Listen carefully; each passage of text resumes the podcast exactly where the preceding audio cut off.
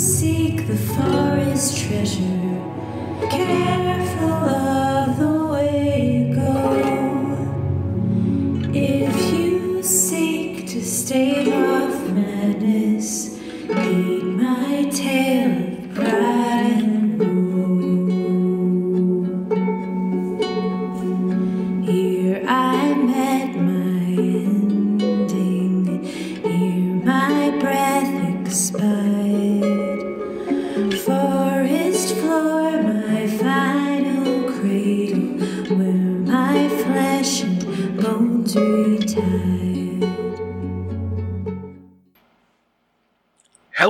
welcome to You Are Not Alone. You Are Not Alone is a 1v1 horror actual play podcast. I'm Blaine, your host and RPG loving friend. If you like the podcast, please consider rating and reviewing it on your favorite podcatcher. It really helps other folks find us. If you want to recommend a game, be a guest, or just say hi, you can find me on Twitter at notalone underscore har. You can also email me at youarenotalonepod at gmail.com. I would love to hear from you. This is the last episode of our Troll Hands Takeover. Last episode, we started playing Gabriel Robinson's game Candlelight. Candlelight is a rooted and trophy game about the ghosts of treasure hunters trying to escape the forest that they died in. We are using Madeline Ember's trophy incursion Shiver as the basis for our story. Candlelight and Shiver are both available over on itch.io, and you should check them out. In the first episode, we met Elena, a girl sent out by her village to find the mythical Ever Spring, in hopes of saving her village from starvation. Elena found the Ever Spring, but wasn't able to escape with her life. Now, as a ghost, she is trying to find some way to still bring food back to her village. This episode features themes of extreme hunger and starvation. Let's jump in. and maybe that's easier to to leave yourself there, uh, resting peacefully, kind of wreathed, not not overgrown as much as just beautifully wreathed in frost and surrounded by this orchard, which is still full of both ripe apples and fruit of every kind, and the blossoms of those fruits. Sort of like this perpetual abundance. It's always spring and summer, and every season at once here in the ever spring. Yeah, I think that's uh, that at least makes it a s- slightly more relieving Mm-hmm. way to to leave, Mm-hmm. And maybe some hope that even if I'm not going to be buried in my community, and even if the animals in this area don't really need an additional food source, there's some potential way for me to maybe join this area, my body, at least my body, to join this area in the way that it would have if it was buried in the community. hmm And I think as part of this too, and feel free to jump in and take any of this over, but with that being a desperate prayer, I think it's almost like this glimpse of the abundance and fertility that is really what you were seeking here, the at the center of the orchard. It is almost like the the hanging fruits and flowers and the branches kind of sway a little bit as if there's a, a wind and they kind of draw together and form this face for a moment. And it's a benevolent face of a goddess looking down on you for just a moment. And you almost see like the hint of a smile, just a, a bit of a promise that if you continue, you, you may yet fulfill that drive and, and aid your community. And you just know for a moment that you, you are glimpsed out here, even though you're the only floating spirit, you can see your, your witness for a moment, and that gives you this glimmer of hope. And I think the way that manifests as well is in your wake as you pass along the snow. If we were to see this from a distance, there would be little blossoms like from fruit trees that fall in your path behind you along the snow. I like Mhm. that. Yeah, I think that that is good. So that I think that's the the end of the first first gate or ring. You pass through the the orchard away from the Everspring. And on your way out from those animals that you had kind of drawn from their warmth, you see tucked into the hollow of this tree that's been kind of charred and struck by lightning, there's the bodies of a rabbit and a fox that are curled up together, slumbering peacefully, whether they're still alive or if they've also passed away. They're they seem to be curled up side by side peacefully. As you go further into the woods, you see how the, the trees have been kind of stripped of their bark as if desperate beasts have been clawing at them, trying to get to the amber sap which glistens on the naked boughs. And this, even in your spirit form, you can tell the sap is sweet, like caramel, but with a sharp flavor. And you see ahead of you this groggy, thin bear that's digging at the roots of trees. And in this winter time, you know, it should be hibernating in its den, but it's, you know, it's still hasn't put on enough weight to properly hibernate and it's still pitifully pawing around and moaning and searching for food. It reminds you of those who wait for you back home, who are probably starving as well. And as you get further into the woods, you hear this deep rumbling sound, stomping on the ground. And you're reminded that not so long ago, uh, you passed this way. You were chased by this enormous beast with its big hooked tusks protruding from matted brown fur. And you again can smell somehow the smell of its acrid sweat, thick mud, overpowering. And somehow you know that even in, in your spirit form, this creature can see you and remembers that it chased you not so long ago and turns itself once more towards you.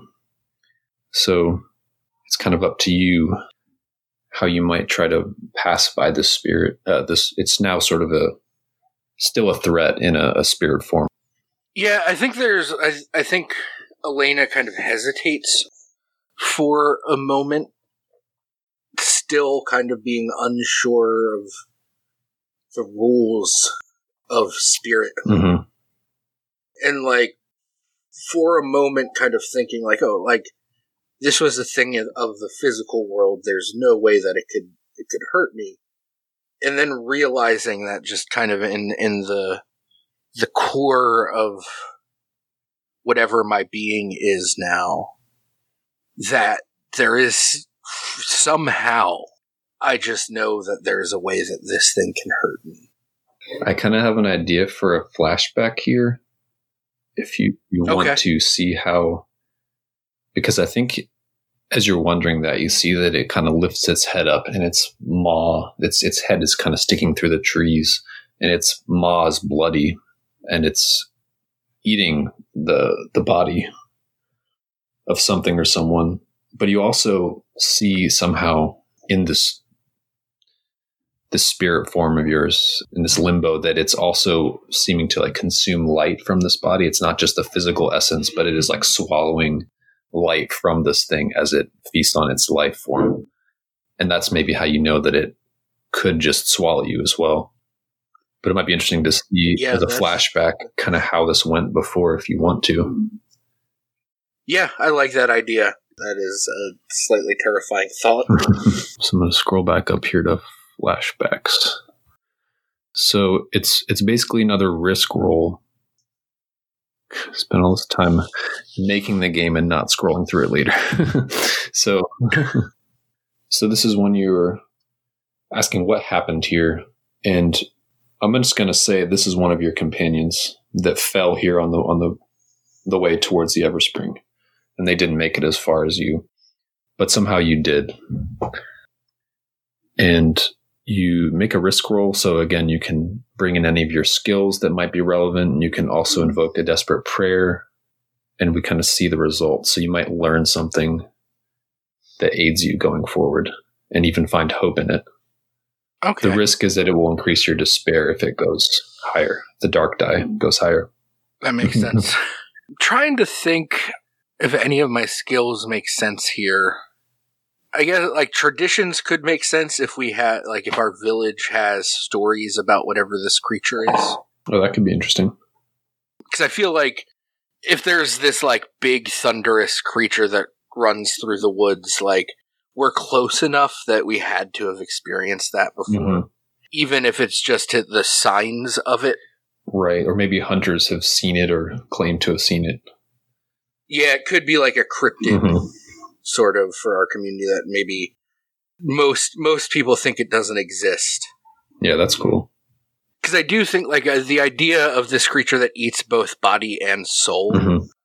is to a community like going back to our burial traditions to a community that buries their dead in a way to like have them cyclically live with us for ages to come. Mm. Like the idea of something that consumes both body and soul is like the most terrifying concept mm-hmm. because it consumes not just the body that we would bury, but then also like the thing that would kind of live on with us. Absolutely. I mean, that's kind of this abomination in a way too. It just seems so wrong if it prevents, you know, your ancestors from passing on in that way, from being sustained. It just would erase you in a way. Yeah, yeah, it's sort of a, a true death hmm for those who almost like I, I imagine it almost like a bogey story Mhm. of like you know if you like we tell it to our kids if you go out in the woods this creature will eat you and like there's no way for us to remember you hmm if you're consumed by this creature Yeah, that that is horrifying on both levels there. so yeah, I think that would make perfect sense for uh, traditions. It's a dark die for again for facing this tragic past. I feel like and I don't like I don't want to be doing all of these desperate prayers but I f- also feel like Elena seeing one of her companions being consumed by this Mhm. w- would be like she it is a desperate moment Mhm.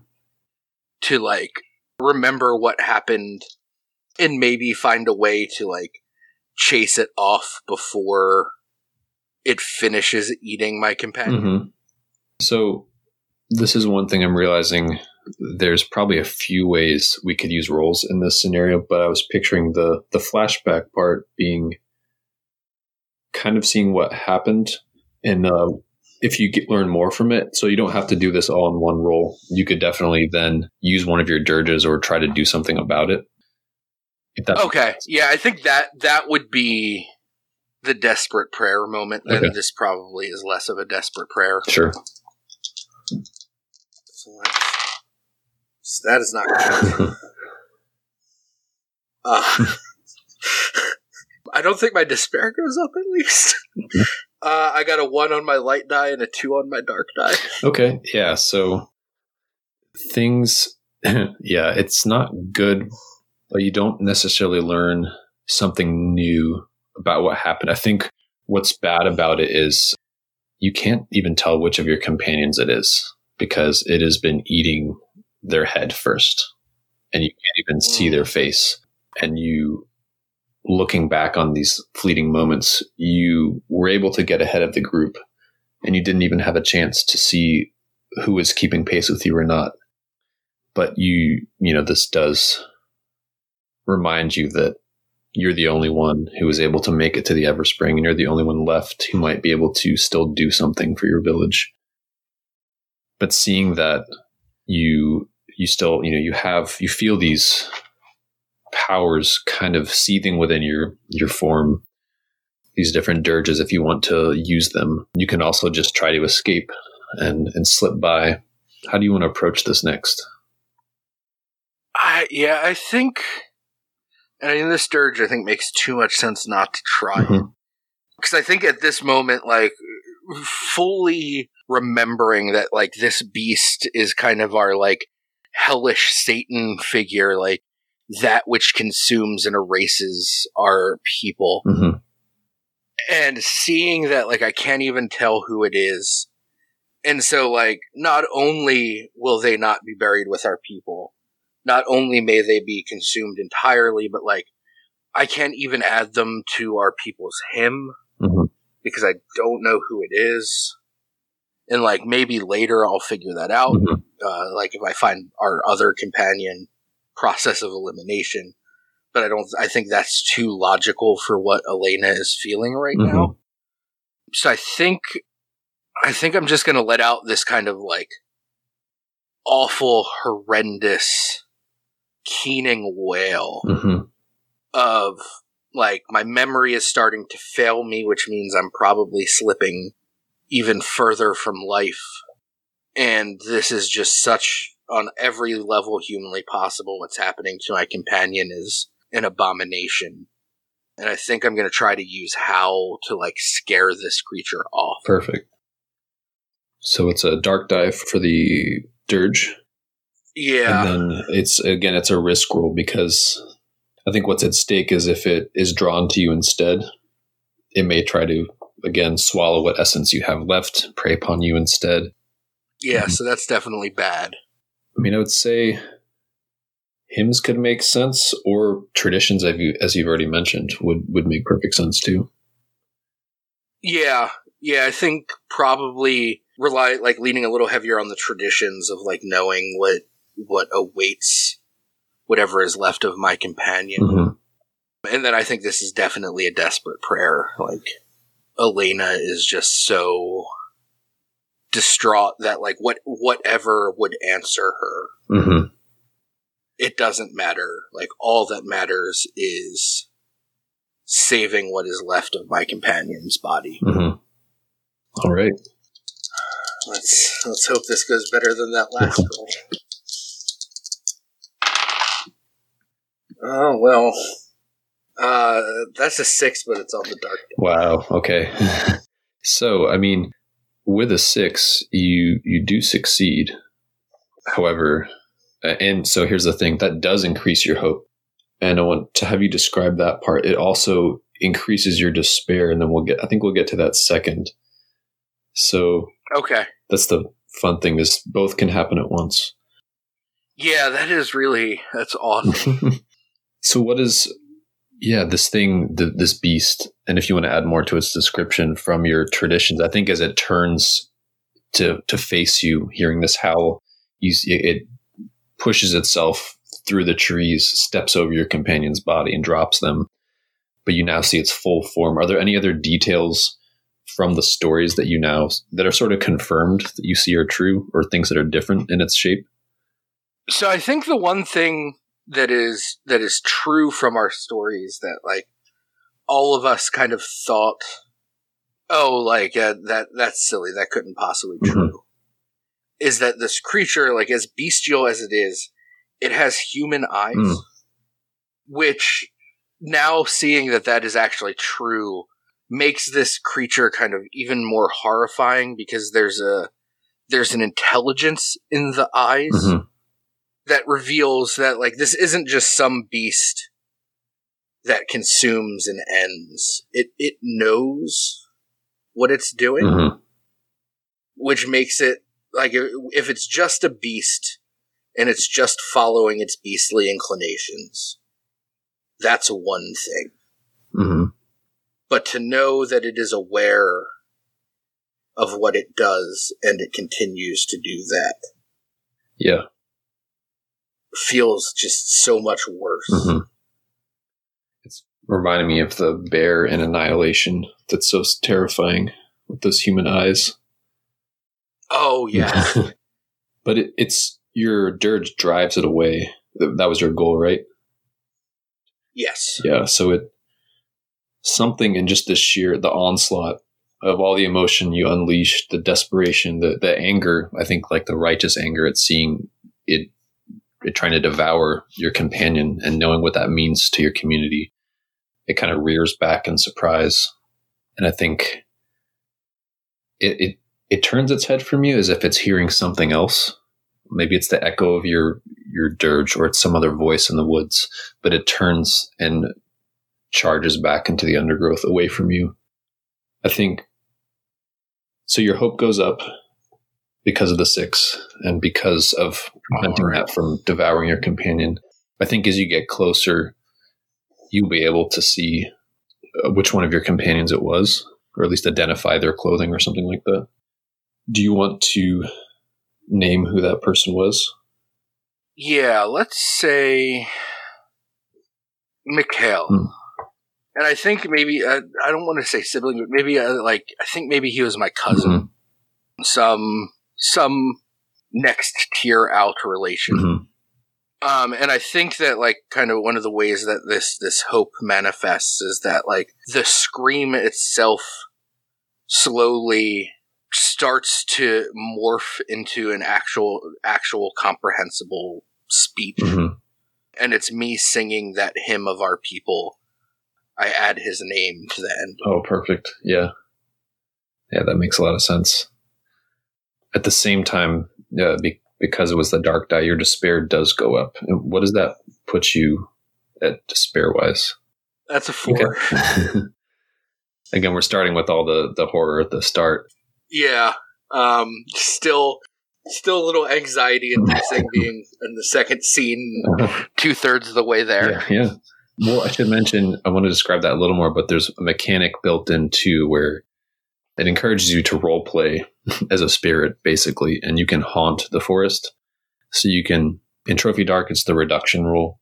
But basically, you can try to roll under your despair by doing things kind of like you already did, but basically by trying to sort of shake off that despair. Might be stirring the the growth around you, um, letting out more wails, just basically being a terror of the forest to kind of throw it out there into the environment. That's Yeah, I love that mechanic as a as a twist on the trophy. Like the reduction roll in trophy is you acting in the interest of the forest, Mhm. and in this, it's just like it's you being a ghost right. Yes. and kind of accepting that that that ghosthood. Yeah. I think I, I'm probably going to wait for one more Sure. despair if we get there. Yeah. Yeah. I just want to mention that's that's always there too. But I have a feeling already being at four despair that that it's going to happen. So further tempting you though, you I think you mentioned before you had that that ravenous hunger that was growing. And one of the things you see on the ground next to Mikhail is a spilled small satchel he was carrying.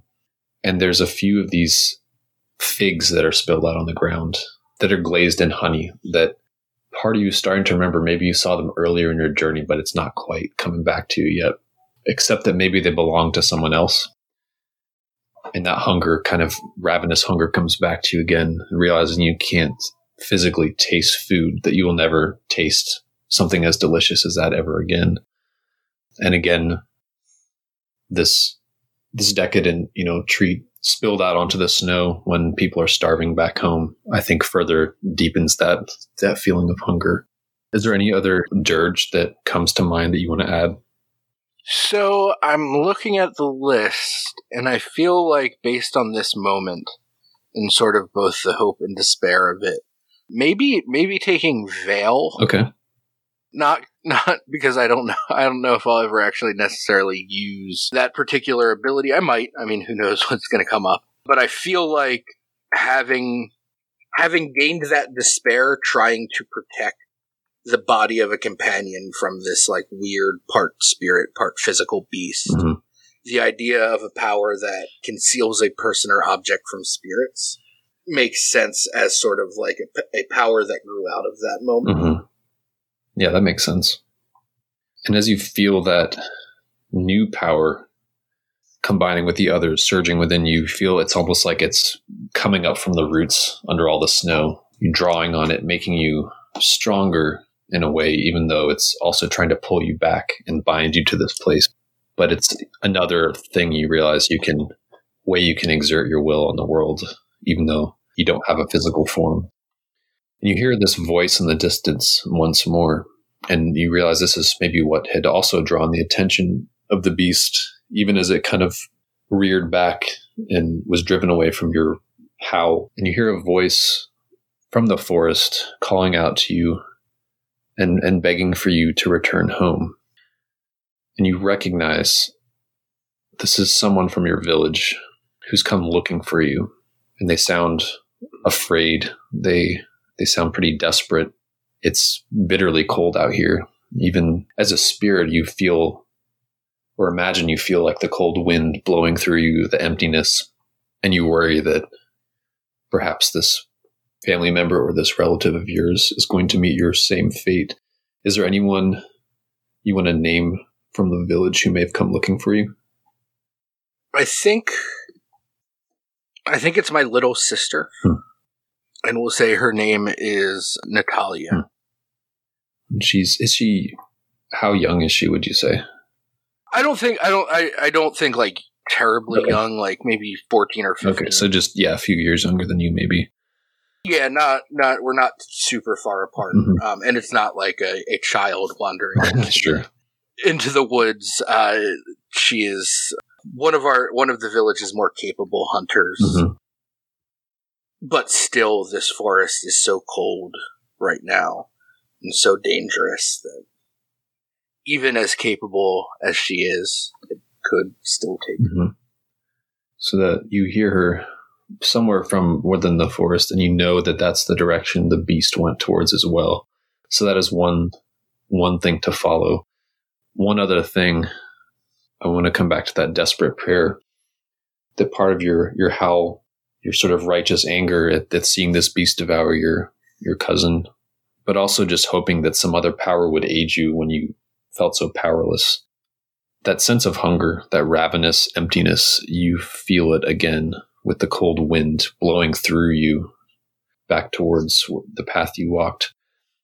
And kind of almost on the edges of your vision, you see this form of like shards of icicles and frost, angles kind of edging into your vision.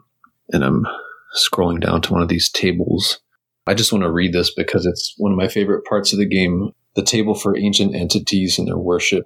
And um, Jamila Nedjadi, I feel really lucky that they wrote something for my game here. Yeah, that's Jamila does such awesome work. Yeah, I'm a, I'm a, I'm a big fan of, of their work. They, um, it's the sleeping knife is what has awoken in response to your dirge. I'm just going to read the description. That sounds bad. She's angles and lines, dragging a cloak of rusty knives behind her. Her voice is the sound of a blade against stone. She will cut away all that holds you to this world. I'm envisioning it though as knives made of frost and ice. And yeah, that's perfect. yeah, I think it's not coming into words yet, but you can feel that the sleeping knife wants something from you is just as those dirges, those powers are starting to grow within you. This entity's taken notice and wants you to to cut away other living things in this forest and harvest them. It kind of senses that that's what you came here to do to bring back, but it wants to take a hold of you and use you for its own ends. So it's something pursuing you again, and the beast pursuing your sister ahead of you in the forest. And with that, we've come to the end of the fourth gate. I guess this is backwards. Sorry, the second gate. Ring four. Yeah. Yeah, I feel like knowing that Natalia is in the woods Mhm. and that the beast is headed in her direction. I feel like as as sort of existentially terrifying as the sleeping knife is, Mhm. I think that I would just take a brief look at at her and then just bolt Mhm. in the path that the beast is cutting through the woods. Mhm. That that brief glance back, you see those those angles and lines that were on the edges of your vision, almost like this vast cloak of hers, this patchwork of frost and icicles and needle-like teeth made of ice, and just everything manifesting as sharp and cutting, and just looming behind you, wanting to cut away the life force in front of you, and then you flee. But she's taken notice of you, whatever that means or doesn't mean moving further along, you see uh, in the snow underneath you, it's it's trampled and mud like. There's places where the the ice is frozen into puddles and been shattered. Um, you recall that there was that stampede of beasts that had kind of rushed past you towards the Everspring, but it's empty and barren now. And as you look for your sister, you feel the wind now almost like memories of sensations coming back to you, but the wind blowing low and hollow through the branches of the trees. And you kind of stirred to a memory of what it was like to be warm, what it was like to have a, a belly full of warm, delicious dinner, and to be able to listen to the wind outside. Again, that feeling of ravenous, empty hunger. and desperation to find your way out of here. I think what you come across next is the circle of a what used to be your cooking fire. And I think it's up to you if you want to if you think your other companion may have made it here or not or if you want to come back to this and search for your sister. Sounds like that's where you were going. I realized I kind of introduced the next things, but I didn't want to leave that thread either. Yeah. I think maybe what might be interesting is maybe uh, maybe my other companion died at this spot so his body is still here. Hmm, okay. I'm trying to think of like what what might get me to stop Yeah, that makes sense. even if it's just for a moment. Yeah. So maybe they died uh, in the night either of hunger or cold. Whatever I I feel like that whatever's more interesting for you as far as painting this picture.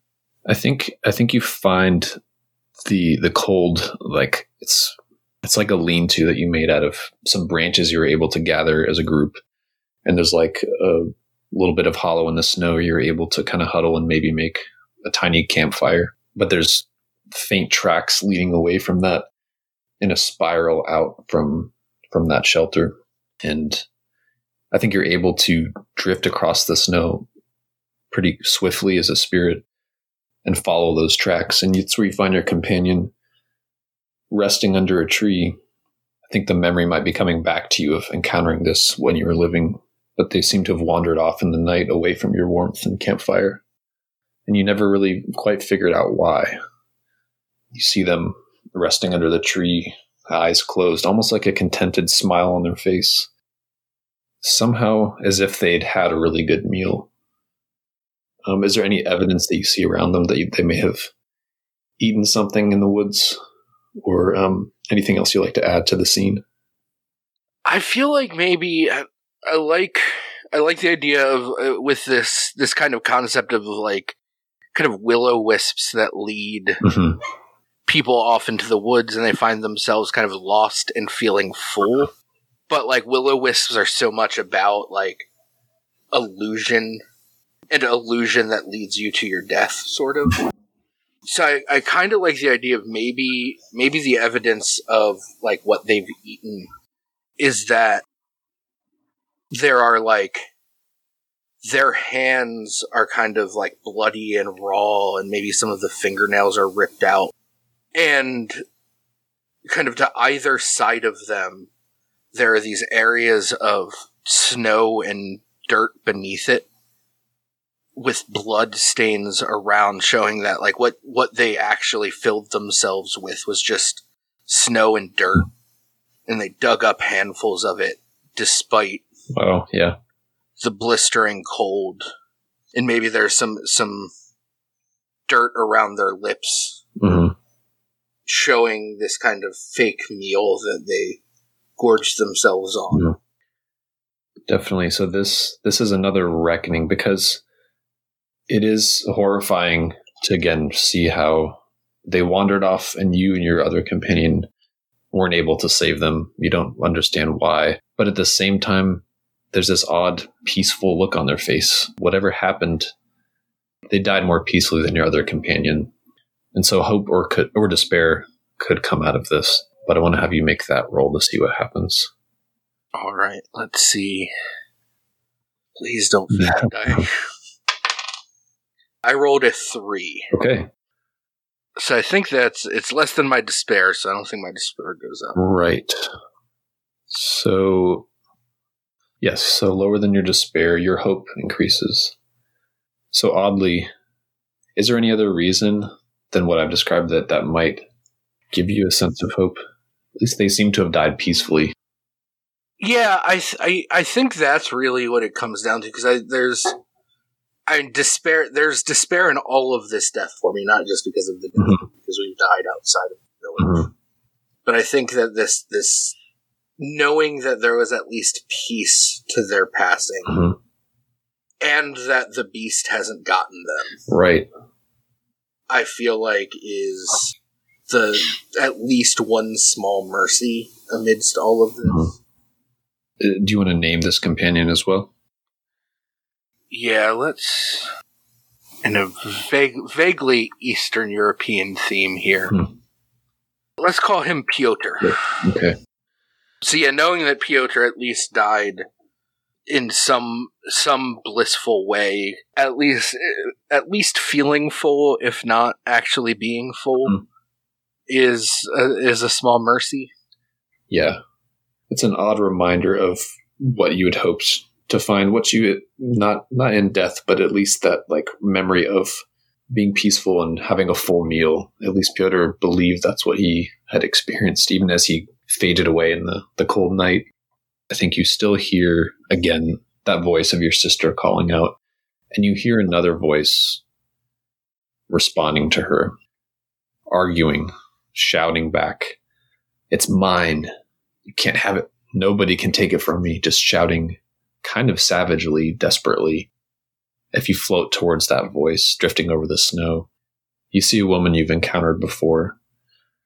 It's she's standing at the edge of a, a path in the forest with a black cloak, very, very pale, skin bloodless. Her fingers look also almost like they're turning blue, like she's starting to freeze, but she's clutching a bag to her chest, and you see your sister standing across from her. This woman seems threatened by her or perceiving that she's threatened, and she's clinging to this bag as if she's afraid that that Natalia will will take this food from her or something.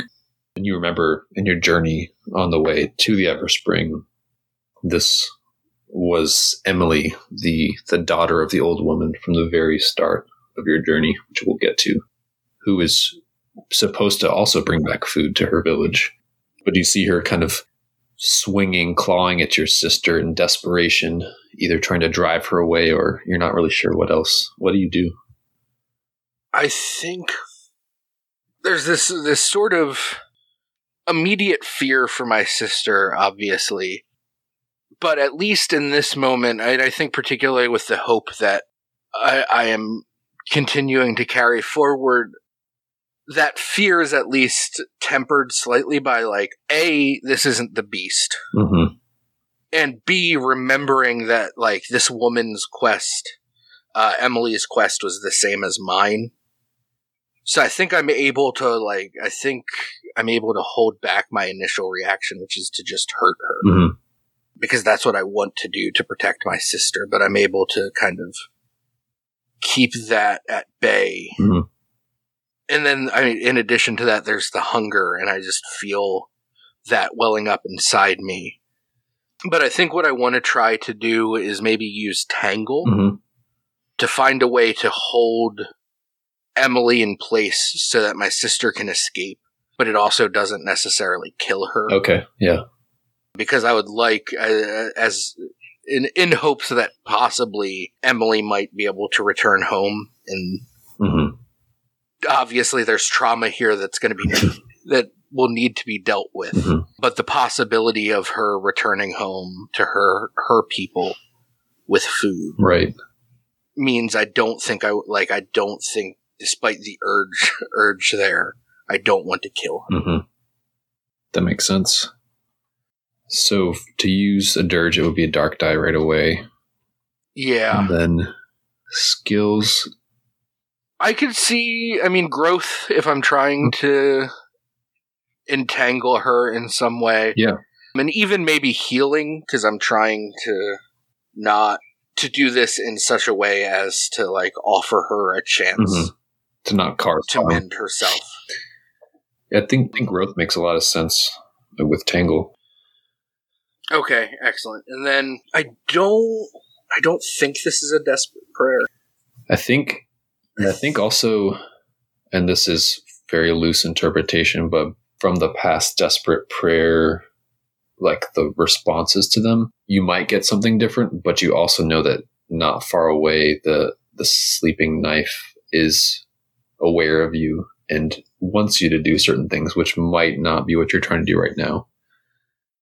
So that could be a you could still Yeah. it could just be a risk if that draws that specific entity to you again. Yeah, I feel like in this moment, if it, like I said, if if I had come upon Natalia being attacked by the beast, I feel like I would be more desperate. But I think that there's at least Elena has some some control of herself in this moment. So things things that could go wrong. I think one the tangle might affect them both, or it doesn't successfully tangle her as much as you'd hoped. Anything else? Yeah, I think both of those make. Yeah.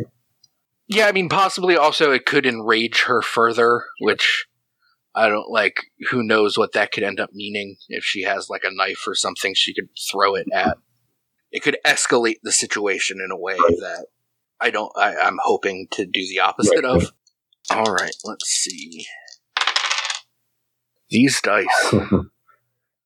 uh, so that is a that is another six on the dark die. Wow. Okay and that's the highest. Right? I, like I'm, I'm doing, I'm succeeding at things. True, yeah, but not necessarily in the way I want to be. I think going with the dark die. I think, I think what happens again, uh, if you want to change this, feel free. We can adjust it. But I, I do think that you succeed, but it it overgrows her completely. It goes further than you intended, and the this dirge actually starts the plants start to dig into this woman and start to drain her life in the process. It does more than just entangle her.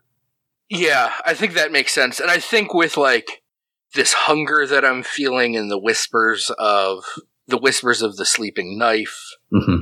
and all of this, like I I think Elena hoped she was in control in this moment, but like her anger could have definitely gotten the best of her and gone too far with mm-hmm. it. So I think that makes I think that's a good that makes a lot of sense. So I think so. I mean, yeah, you succeed. This is another one where you gain hope because you did protect your sister, but with that dark die rolling the highest, this again increases your despair. And I think just as you described, it's that that ravenous hunger and that entity wanting you, pushing behind you to cut away and consume life and sever it from the world, maybe pushing you a little too far in that moment. That does does that bring you to five despair? It does. so, for the moment, if you want to, I guess we could do this either way. You could add another dirge for now, or if you wanted to try to reduce that by haunting, we could do that first. Let's. I guess let's take a dirge for now. And I'm going to think about if I because I like I need hmm. I'm gonna need to I'm gonna need to try and reduce mm-hmm. that, but I need to think about like how I want to try that. Yeah. Uh, the other thing I didn't mention, but it's pretty open ended as far as when you reduce your despair, you have to give up one of your dirges, but it doesn't really matter which. So it's kind of thematically what makes sense to you. Okay. I think, kind of thinking thematically, mm-hmm now that I actually like I'm standing here and I see my sister, I think I'm going to take it inhabit. Cool. Because uh, like right now the kind of top thing on Elena's mind is like now that I've found my sister, I need to find a way to communicate with mm-hmm. her to let her know that she needs to leave. So I don't know what that looks like yet. Sure. But like I think that that is kind of the the the driving goal for Elena right now is to find a way to get her to leave and inhabit feels like a way that maybe I can do that. Yeah, I like that. I think also as a consequence of this, I think Natalia, your sister, sees this this woman who is growing increasingly desperate and almost feral, just like purely instinctive, just clutching this whatever was in her bag to her and looking like she was getting ready to attack your sister like a cornered animal, really. All of a sudden, what does that that dirge look like? I sort of started to describe it for you, but what does it look like when that tangle grows over her? So I think I think to kind of change like play around with the, the concept of tangle mm-hmm. at least based on based on the way that I died. I think I think tangle is sort of it's a like freezing spell. Cool. Mm-hmm. For me, so like as this woman is screaming Maybe it starts with like her extremities that are already very cold. Mm-hmm. Like a thin layer of frost begins to crawl up her arms. Mm-hmm. And like she's very animated and excited. So like as she's moving her arms, there's this like crackling sound as her arms start to stiffen. And the same thing is happening with her legs. This frost is kind of moving up them, and that's kind of where Elena had hoped to stop it. hmm But between her anger and this being a new power and all of the confusion and rage and sadness she's feeling right now, I think you just see the frost begin to continue to consume Emily. hmm And you see as she kind of freezes in place there at the end, maybe still, maybe like the animals at the start, kind of settling into this almost hibernation as her body becomes colder and slows down. Her hand that was grasping that bag, it slips from her hand and falls on the ground, and you see that it's empty. That it was what she was hoping to fill with food. She didn't even have food she thought was going to be stolen from her. That was her, her desperate moment and her hopes falling to the ground as well. But your sister, seeing this happen, maybe not quite realizing the source of it, I think flees from the scene as well, running back the way she came, or at least into the forest again. And you can continue to get closer to her, but that's going to bring us, I think I would like to have that bring us back towards that campfire. and Touch on that scene again. Okay. I also just want to again mention you can haunt at any point because you are at five despair. Because if you encounter something else, that may bring that up to six. So just keep that in mind too. Yeah, yeah, I feel like the campfire might end up being a good place to try and do that. Having like a moment of respite to try and kind Mhm. of figure everything out. I think that's where you find her actually, as you you might be kind of following her, trying to keep pace or trying to, I don't know, communicate or at least do whatever you can to protect her in your current form. But I think somehow she stumbles across that shelter that your companions made and is huddling there. There's snow that's fallen on the ground since, but she's just seems to be in shock for a moment of just this seems to be maybe the first supernatural thing she's seen in the forest on her own journey and has found the same shelter where you and your companions rested overnight. There's that cold hollow of ash on the ground where your campfire was. And she's sitting there, and you can see from a distance, a little bit further away from this campfire, there's a briar with bright red berries, and there's the bodies of a dozen small birds who desperately were looking for food as well and seem to have eaten this poisonous fruit. And the snow here is thick and, and kind of wet. But do you have a moment to return to the site of that campfire, or at least to where your sister's huddling, if you want to? Yeah, so I think there's maybe there's a moment where I approach my sister and I reach out and like still grappling with the fact that I'm a spirit. Like I reach out and I try and like touch her hair and brush it like I would to calm her in the past. Mm-hmm. And obviously I just nothing like my hand slips through it. And sort of sadly then I go out to the campfire and I sit down on one of the logs that we arranged around the fire that night that we camped here. And I keep an eye on Natalia and I just sit there and kind of you know, this is one of the first moments I really have to I know my sister is safe. Mm-hmm. I know that the beast is probably still out there somewhere, but I at least have a moment now to like think about things. Mm-hmm. And maybe instead of just being purely reactionary as I have been so far, like maybe actually plan a next step. Mm-hmm. Yeah, you remember this is where you'd made a small fire, but it kept you and your companions warm enough during a snowstorm. And it's just a small little pile of ashes and gray snow now.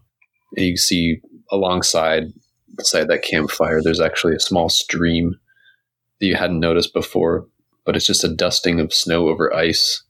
Um, a shallow stream that was frozen overnight. And you see the bodies of a few different fish who were in turn consuming smaller fish or insects. The little silver dishes of their eyes and the roundness of their open mouths seem almost comically surprised by their deaths. Like they were in the act of trying to survive as well. And like many things in this landscape, the cold overcame them. Are there any other things that your companions left behind or any other moments you recall spending with them that you reflect on? What do you want to do at this moment? I feel like maybe this might be a good time for a flashback. Because really, this camp would have been the last time that all three of us were together and alive. Mm-hmm. That evening where we built the fire and cooked Mhm. whatever meager food we had. Because the next morning, Piotr was dead. And then by that afternoon, Mikhail had been crushed by the beast. So I think that maybe I just sit sit there and like really try like it's it's all still so hazy that maybe what I really try to do is just remember what we talked about hmm and see if maybe there's something in there that will help me figure out what I should do next. Sure. Yeah, so that would be a flashback. I mean, I think I think actually I'm more interested in just kind of narrating this because I don't really think this was like like the other scenes. This is not the site of a tragedy. There's not a risk here. I couldn't really see this leading to your despair necessarily. I could see something going there. It's also a moment if you want to reflect on things and try to release some of that despair through it. I could see that working too. Yeah, maybe instead of a just straight up flashback, and like we could do some flashback dialogue Yeah. and talk Yeah. about it. But this might be a good time to try and do a haunt. Yeah. I mean, you know, thinking about it too, you just kind of hovering over the site, trying to like, you know, gently brush your sister's hair, but it's almost like the wind does it instead. And you, you're hovering where you used to sit at this fire, but there's nothing, there's no way you can affect the landscape. So you are, in a way, already haunting it. Is there anything else that you try to do to the to the area, or I'm, I'm picturing like there's the remnants of this this camping site. I think there's like something one of your companions forgot in the snow that might remind you of that last conversation. Yeah, so I think maybe like uh, I, I what I'm trying to do almost is by remembering that night, trying to like to almost bring it back into existence in some ghostly way. Cool. So maybe like maybe what I see is I look down and I see the flint and steel that Piotr used to start the fire. Mhm. And since he disappeared in the middle of the night, we didn't really think to pack it when we left in the morning. And it's still there and like I'm trying to like make the fire manifest Mhm. and like just try to recreate the campsite the way it looked in the moments before we went to bed that night. Mhm. I think one thing you remember looking back on that scene was how clear the sky was and uh, how many stars there were. As you made this like kind of pitiful little campfire you know trying to make the sparks and, and catch hold of some twigs in this little hole you dug. You glanced up and just saw the sky full of bright lights. I think you may have seen some lights in the distance or thought you did and they kind of faded away maybe it was just a spark from the campfire and your companions were talking about the everspring and the different stories around it. Were there any beliefs from your village? Were there? I'm thinking of the the prophecy drive we talked about earlier. Were there any things, any reasons you believed that it was real? Because you, you know, you are going out into danger to find it. Yeah. So I wonder maybe what so the the first thought I had is maybe there's this sort of almost like age of the world to come belief among our people Mhm. that if we were able to get water from the golden stream and water our our land with it it would kind of usher in our next age and it would bring back all of those who had been buried Hmm. Yeah, I like that a lot. It's it's very it's very much this promised land, the center of this bleak forest. And there's different versions of the story of what that river is, what the the animals represent, what the fruit, maybe different healing properties of the water or life sustaining powers that come from eating the fruit or the flesh of the beasts from the Everspring. Yeah, I like that. I think that, and I think maybe, maybe before, before she left, Elena had started having dreams Mhm. of her in the Everspring, Just seeing herself being the one to collect the water, being the one to pick the fruits and bring them back. And she realized it was time for those things to stop just being stories we told Mm-hmm. And Elena had learned all of our stories and all of the stories we tell and all of the different variations of the stories that we tell in these dreams led her looking back now potentially falsely to believe that she was the one to make them stop being stories. hmm I think as you you recreate, as you haunt and recreate that last scene of you and your companion speaking, it's almost like the spectral projection. You, as you're envisioning them, there's a moment when they seem to be sitting there with you again, and it's almost like the stories you were telling in your spirit form. You're you're seeing them take shape, almost like seeing what may have been invisible before when you were living but every every story your companions tell that you recall and the dreams you had, you see them manifesting, kind of glowing and shimmering in the air, uh, in the flames and the smoke of your small campfire. So I think this definitely counts as as haunting as far as trying to find hope in this memory and kind of let some of that despair go into the landscape again if you want to make that roll. All right. That's the amount of sixes this dark die has rolled. Uh, makes me very like logically. I know the odds are pretty decent, Hmm. but yep, it was another six. I think there's a lot of ways to narrate from here. I think there were a couple things I want to bring in. What does that bring your hope to? So my hope is four. My despair is six. So amazing odds with that dice. Uh, you're Yeah, that's the I think the third or fourth six in a row it's rolled. wow. so you're lost in this reverie almost. You're seeing the stories of your companions played out, and in many ways, it's very hopeful. You're seeing them sort of given light and taking form from the flames.